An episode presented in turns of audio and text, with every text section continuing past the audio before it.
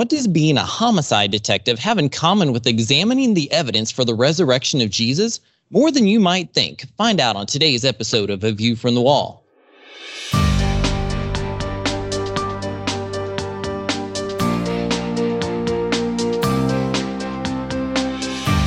Join I Am a Watchman Ministries managing editor Joe Kerr with co host Dylan Burrows, bringing you a fascinating discussion regarding the importance of Bible prophecy and Christian living today as it relates to our responsibility as believers to be watchmen.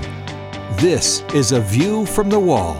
Welcome to A View from the Wall. I'm Dylan Burrows here today with co host Joseph Kerr to talk with a leading expert with a unique combination as a cold case detective and as a defender of the evidence for the Christian faith.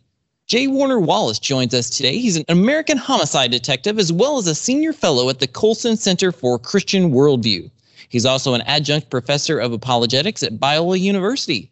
J. Warner Wallace is the author of several books, including Cold Case Christianity and his latest title, A Person of Interest, that we'll talk about today. J. Warner Wallace, welcome back to A View from the Wall. Well, thanks for having me back. I so appreciate it. Sure. We loved having you on last time talking about cold case Christianity and some of the experiences you've had applying the techniques that you've developed as a detective over the years to the claims of the Bible. But you've just finished a new project called A Person of Interest. Tell us a little bit about it. Well, you know, Cold Case Christianity is a book that I wrote to really examine what is inside the, uh, covers of the New Testament, right? Do we trust that the the Gospels are telling us anything reliable or accurate? Are they really eyewitness t- uh, testimony about Jesus? That's a lot of the stuff that we talk about in Cold Case Christianity. But this book is very different in the sense that I'm going to make the assumption that we have destroyed every single New Testament. What if everything had been like you imagine some uh, crazy dystopian future where some evil regime has has destroyed every Bible, have they burned them all, they've got rid of all of them, and they were successful. They did it. There's not a single one left. Well, it turns out that you could still not um, erase the person of Jesus of Nazareth, even if you destroyed every ancient biblical manuscript, because he's had such an amazing impact on history. So, where Cold Case looks at the stuff that's inside the New Testament, Person of Interest looks at everything outside the New Testament. So, what we basically did, uh, you can imagine, I've worked a bunch of these cases in the past.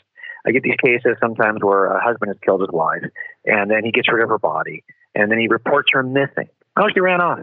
And the first investigators, they believe it for whatever reason. Uh, either he's convincing, or maybe even the, the victim's family thinks, well, that's, that's reasonable. So nobody makes a big deal out of it. So the investigator thinks, okay, she'll come back eventually. Well, then, you know, he gets transferred, two years go by, and then the is cold. And then it falls into our cold case file, and I open it up 10 years later, and he's never returned clearly this is not just a missing person. This is a murder, okay? And nobody has worked it as a murder until now. As a matter of fact, he's moved. There was never a body recovered. The crime scene has been cleaned and remodeled, and I can't access the crime scene. There are no photographs were even taken of the crime scene. Well, now, how do I make a case like this in front of a jury? And I, and I typically uh, take an approach where I'll say, look, on the day that she disappeared, uh, something, if, if she was murdered, something explosively terrible happened. But every bomb that goes off is preceded by a fuse that burns up to the point of the detonation. And after the bomb explodes, there's shrapnel all over the place. I'm going to demonstrate to you, ladies and gentlemen of the jury, what happened on the day she went missing by simply tracing the fuse and the fallout. I will show you what happened in the crime scene. Well, it turns out you can do the exact same thing with Jesus of Nazareth. Just trace the fuse of history leading up to his appearance and the fallout that occurs after Jesus. All of it not only demonstrates the impact Jesus had on culture, but you can reconstruct the story of Jesus from every one of these aspects of the fuse and the fallout. This is such a unique approach. I mean, most of the apologists that we have on the program talk about all of the proof texts for the various doctrines and, and beliefs of our faith and the life of Christ and point to the evidence in the Dead Sea Scrolls for the proof of the scripture, all different, as much information as possible. And of course, we hear from average everyday people who say, I can't possibly ever understand or remember all of the things that this guy with four doctor's degrees and an archaeological dig in his name and all of these things, I'll never get to that point and they just kind of throw up their hands and say it's not worth it. But you've taken a very simple approach that that anybody can take. I don't need to know cover to cover the entire Bible. How can they apply this technique in defending the faith and talking to their friends Give us a little more detail. Yeah, I think you're. I hope you're right. I mean, I think part of it is that we have to help jurors to understand that everything counts as evidence in a criminal trial. You know, what was uh, missing? What, what's what's in the crime scene? That's going to count. What's missing from the crime scene? That's also going to count.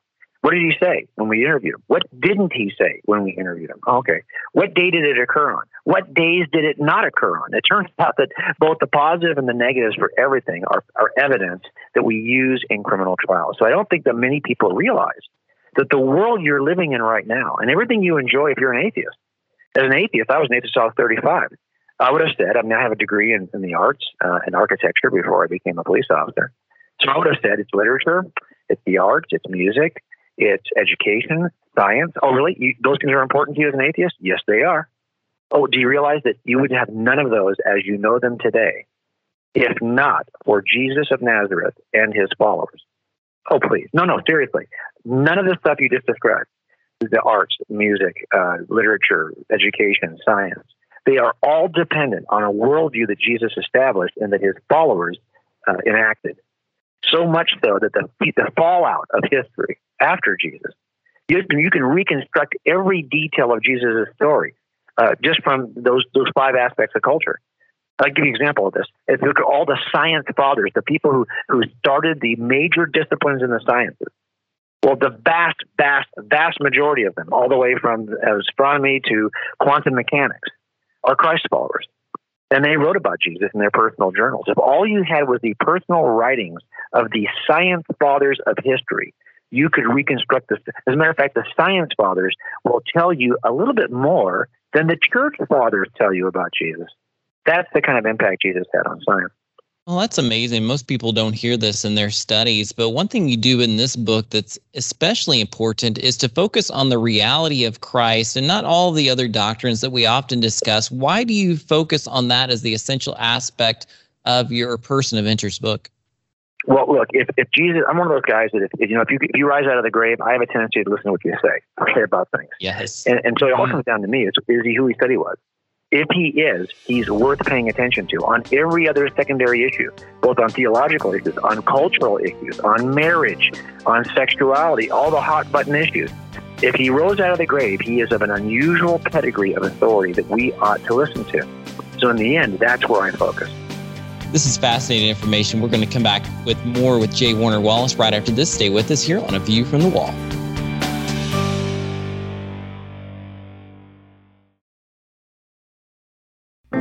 From I Am a Watchman Ministries, here's today's I Am a Watchman Minute.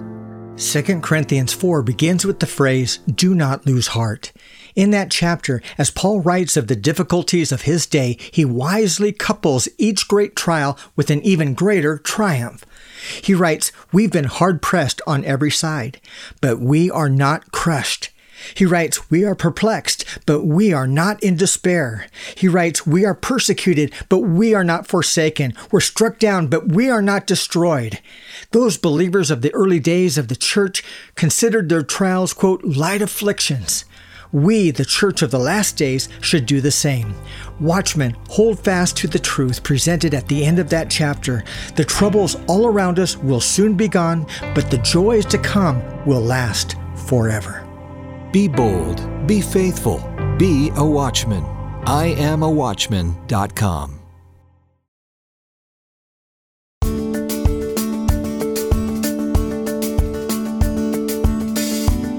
Welcome back to A View from the Wall. As Joe and I talk with J. Warner Wallace today about Jesus as the ultimate person of interest, we want to discuss more about the key issues in his latest book.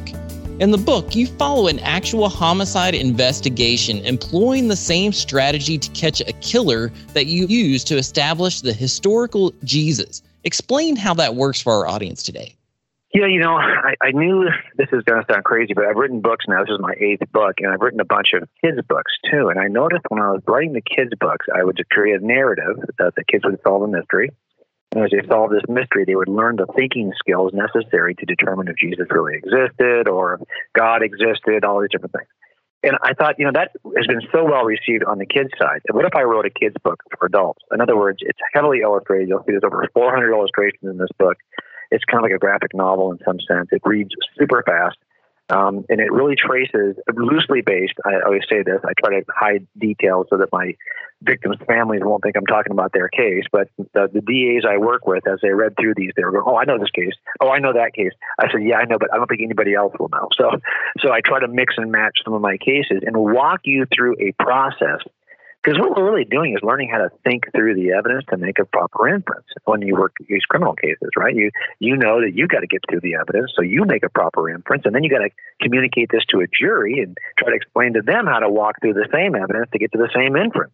So a lot of what we're doing is kind of like critical thinking skills. And so I just thought, well, we'll do the same thing here. We'll walk through on one of my cases. Well, we'll show you how we slowly solve this. You know, we have no body. We've got no evidence in a crime scene. It's just exactly like our, our, our premise for the book about Jesus. And as I was about halfway through, guys, I thought, I told my, I called my publisher. I said, you know, I, I love writing books that are that make the case for Jesus. And this definitely does. Um, but at the same time, I'm realizing this is really a book about why Jesus matters and why he ought to still matter to everyone, even if you don't trust the Bible or anything it says about Jesus. So I went back and I just tried to make a point in each chapter that it turns out that what's great about this book, I hope, is that, you know, as an atheist, the things that mattered to me are those things we talked about, right? And and that you know, it's it's, it's all the stuff of arts and science and and and so it, Jesus did matter to you if those things matter to you. It not and not because those things matter. The reason why those things matter is because they came from Jesus to begin with. So so I think that that that I wanted to be able to write a book that would elevate the person of Jesus, so that he would, and especially for young people who are we're so, even as a you know I'm, I'm now sixty. I think adults are are are ignorant of our history and the history of Christianity the history of Western civilization, but forget about Western civilization because I think it's always a, an argument that can be made. Well, wait a minute. So Jesus is popular to you or important to you, but trust me, wherever literature is being written, wherever music is being sung, wherever science is being done, the impact of Jesus and his followers is being felt. This is not just limited to the West because we're not just doing science in the West. Uh, now, it turns out that uh, if you looked at the way science has blossomed in the uh, scientific revolution, it happens in European Christendom. And people will say, well, yeah, in Europe, everyone was a Christian back then. It didn't have to happen in Europe. Why did it happen in Asia? There were more people. Why did it happen in Europe in this worldview that we know as Christendom? Well, why? Because Jesus inaugurates, he ignites, and I list, I think, six or seven of these igniters for the sciences that are, are standing on the shoulders of the Christian worldview. Without Jesus, uh, these things don't ignite in quite the same way. As a matter of fact, you will see that Muslims played a huge role in the sciences until the Middle Ages, and then they drop off the map. And they drop off the map for largely, I think, the theological reasons. But Christendom did not did not do that. And so I think there's a sense in which we have to recognize that we are indebted, if nothing else. This is why over 60% of the Nobel uh, uh, Science Prize winners are Christians uh, have always been and, and continue to be. And this is because uh, this is birthed out of a Christian. Now, what I want young people to see is that, hey, today, I think sometimes young Christians may think there's no place for them in the sciences. Right. Are you kidding me? Don't step out of the sciences now. Do, do not surrender the sciences the way other religious groups have done that over history. We need to continue to to lead in the sciences. That is so good. Romans chapter 1 talks about what could be known of God was revealed. So we have to have the revelation of Jesus Christ and the revelation of God's word in order to understand so many of the concepts you're talking about. And I love that about the book. You make the statement history aligned for the arrival of Jesus and how he impacted every aspect of culture. Now, we talk about Bible prophecy on this show a lot. So we talk about verses like in the fullness of time, Christ was revealed, that there was a moment in time that was perfect for everything that God planned. You refer to that in the story of Christ. Talk about that a little bit. Yeah, not only in a moment of time, it's a small moment of time. As a matter of fact, if you were wondering why, if you didn't know anything about Christianity, and you're looking at the calendar and you're thinking, oh, there's like this BCE period of time, and there's like this CE period of time. I wonder what creates the difference between the before the Common Era, or we say BC, and uh, the Common Era, or we say AD. Like, what's the shift there? What what causes that? Well, it turns out if you, and I'll show this in chapter five of the book. I, I just line out all of the fuses that are burning toward the first century. And I show in the book how there is a small window in which something cataclysmic could happen based on the cultural views, the prophetic views from the Jewish Old Testament, and from the spiritual views of every other spiritual worldview that was on the planet at the time. If you overlap all of these things, and I kind of go through that in the first four chapters, but if you get to that chapter five, you will see that there is a red zone window of opportunity from about 29 BC to about 70 AD. Something is going to happen right then and there. And it turns out that's exactly where it is that Jesus, right in the middle there is where Jesus um, is born toward the first part of that. And then about smack dab in the middle is where he's executed. And if you look at that red zone and you realize, wow, I mean, it's just remarkable that that, it, that the history is being aligned, that the fuse is burning up to a point that if you didn't know anything about Jesus uh, of Nazareth, but you just knew the prophetic, uh, spiritual, and cultural fuses that were burning, you would go, "Hey guys, something's probably going to happen right here in this window," and sure enough, that's where it happened. Well, this is such good information, but so many times in our culture, we uh, see faith and the facts don't seem to go together. And that's something that has come up more in surveys over time. For example, one survey mentions that 50% don't believe that Christ lived a sinless life and believe that he made mistakes. Talk a little bit to this younger generation that you've referred to. How can they restore their faith in the Christ of Christianity? Yeah, I think you're absolutely right. A lot of it is if they know our history you have to know enough information about Jesus to be able to stand for Jesus. It's hard to stand for something you can't even uh, defend. And that's why it's so important for us to spend time uh, looking at the case, looking at the evidence. Like you're spending that time somewhere, you can make a case for your favorite football team. Now it's time to make a case for what it is you believe about eternity, and that is in the person of Jesus Christ. We're headed toward a break, but there's much more. Stay with us here for more on A View from the Wall.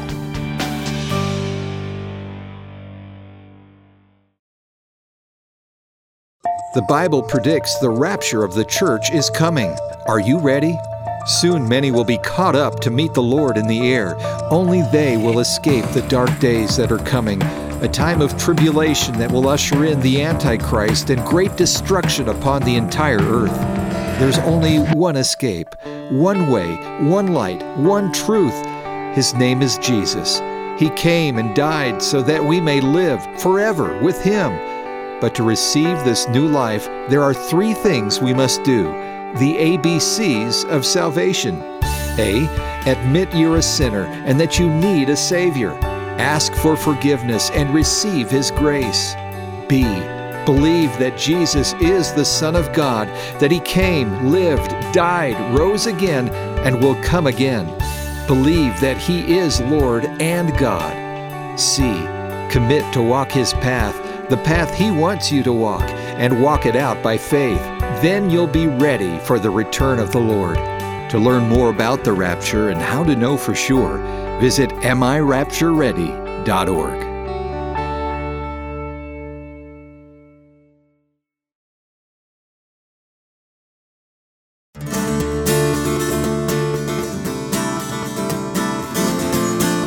segment today with worldview expert, author, and speaker J. Warner Wallace. We want to tackle the implications and the applications of our biblical worldview when it comes to Jesus Christ. Now, you've said in the book Person of Interest that it will renew the way you think about Christianity and the Savior who changed the world. Talk about that in terms of application for our listeners. How will this understanding of Jesus renew their thinking and bring hope to this difficult time the world is now in? Well, if you think about the way that uh, uh, people proclaimed Jesus in the first century. Go back to the book of Acts and just read through it.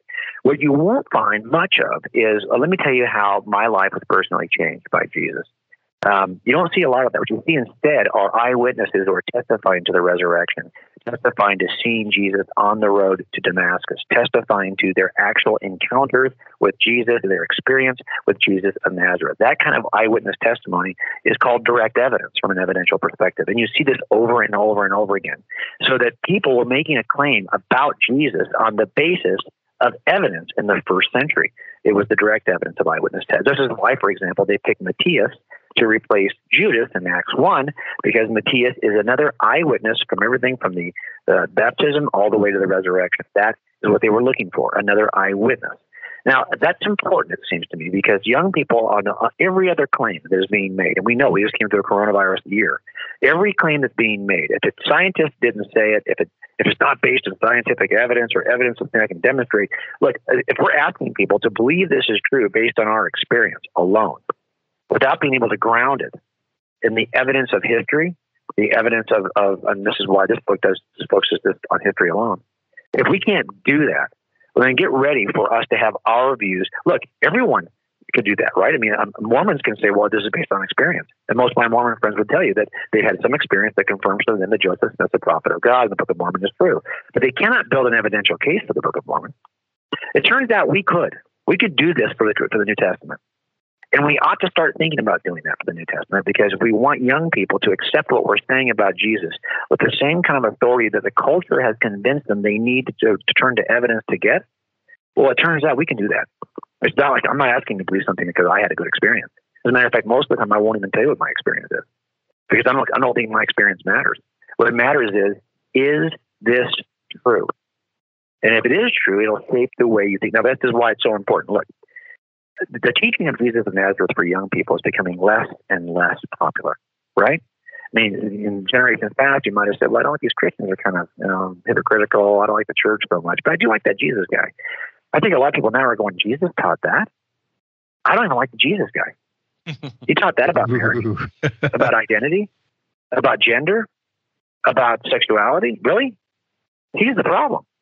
So, so if we want our young people to stand tall on the teaching of Jesus of Nazareth, we're going to have to provide them with more than just, hey, this is going to give you your best life now, because it's not going to. It's going to give you a hard life, but a righteous, true life. Now, if we can't demonstrate this evidentially, good luck trying to get people to do it. It's going to become one of the hardest worldviews to hold as things move, as more and more people are calling truth a lie. So, so we're going to have to be able to help our young people know this is evidentially true. So you can run from it for a season, but in the end, and this is what I love about Jesus, he focuses on eternity. Right? This is all about this is this, your your life is not limited to the 90 years you'll have on planet Earth trying to be politically correct. Instead, you are eternal beings who will live in eternity with God. And what God says and what God thinks is more important than what your friends think right now. This is temporary. This is like a blink of an eye. A million years into eternity, you will not remember the first 90. It'll be like a millisecond. So if we're going to be prepared for eternity, we're going to have so that the question is, do we really think there's an eternity? Do we really believe that Jesus is the way? Do we have some? It's just it's just my emotional the way my parents raised me and my experiences that are telling me this. Well, whether I like it or not today, can I demonstrate it's true with evidence? Because even if I don't like it today, if it's true evidentially, I'm not going to be able to budge. And that's where I, I hope we can we can help young people. Your other book, Cold Case Christianity, when we talked to you last time, you had some study materials and things that have been produced so people could use the book and the materials in small groups and discussion groups in their church groups and such. Have you developed that kind of thing for this book? And how can people best benefit from Person of Interest? Yes, I'm glad you asked. I hardly ever talk about that, but yeah, we did almost three hours of, of 10 sessions of video, and I think you're really going to like it. We did it with Igniter TV. It looks like a movie. Uh, it traces the investigation along with the, the, the, claims about Jesus, and I think it's it, they did such a great job. It'll be released on uh, September 24th. It'll be released on ignitertv.com. That's a platform like kind of like PureFlix. It'll be released on Right Now Media, and you'll also be able to buy it on Amazon. So it comes with this investigator's guide, which I wrote, and I illustrated that as well. So all these illustrations in the book, I try and transfer them over to the, to the uh, investigator's guide, many of them. So you'll be able to kind of uh, do it in video form uh, with 10 sessions with a small group. And I think the reason why we have 10 sessions, I trying to limit things to eight, but 10 sessions I thought were needed to rehabilitate our lackluster knowledge of human history related to Jesus. We, we've forgotten so much about what we owe Jesus in culture that I just needed to spend time showing people that yeah, this is this is the truth about what Jesus means to us, that he does still matter. Because in the end, all those things that you're going to rely on for evidence, if you're going to rely on your education, well, thank Jesus for that, because it turns out all of those universities, they were all birthed out of the Christian movement. Jesus is responsible for your education, believe it or not. If you're going to thank science for something or trust science, well, you can thank Jesus for that too, because it turns out that he's the catalyst behind the scientific revolution that gave us the sciences to begin with. So there's so much that we are indebted to Jesus. I just wanted to take the time to make that case. Well, we love the work that you've done on this book and this project overall. And we want to take a moment here as we wrap up today to focus on a word of encouragement for our watchmen or watchwomen. We are part of IamAWatchman.com where we focus on things in the end times and how to respond in a way that makes an eternal impact. What can we say to encourage those who are listening today? Well, I have a whole chapter on prophecy because I think it's so powerful, right? And, and I think we've been told to watch and be prepared. And yes, we can look at every generation and can find evidence of end times, but those people who are unprepared, who don't stay vigilant, who aren't, don't stay hopeful. I always go back to the idea of a sports team, right? We have different teams around the country, and we are still hopeful that your team is going to make it to the championship. And we are hopeful even in seasons when the team is bad. Well, it turns out we have to have that kind of enduring hope that in the end, God wins. He already knows how it turns out. Yes. And that we are here to make sure we are faithful en route to that victory. Before we let you go, I know people want to get more information about your book and your ministry. What would you recommend to get more information? You can find out more about me at coldcasechristianity.com and more about the book at personofinterestbook.com. Personofinterestbook.com. All right. Again, that's J. Warner Wallace with us today. We want to thank you for listening and joining us here on A View from the Wall. You can listen again at IamAWatchman.com, where you can also sign up for our latest e newsletter, download a free ebook, and enjoy other resources to help you in your spiritual journey. Thank you again for your prayers and support, and join us here next time on A View from the Wall. A View from the Wall, in association with I Am a Watchman Ministries, exists to equip a worldwide audience with biblical truth, sharing it with others, and being prepared for Christ's imminent return. The team seeks to encourage, inspire, and equip watchmen for such a time as this. For information about the ministry and upcoming events, visit IamAWatchman.com. A View from the Wall is made possible by the team of dedicated pastors, editors, and the many contributors of I Am a Watchman Ministries. To support our efforts, give online at IamAWatchman.com and click on the donate button. Thanks for listening and join us again next time on A View from the Wall.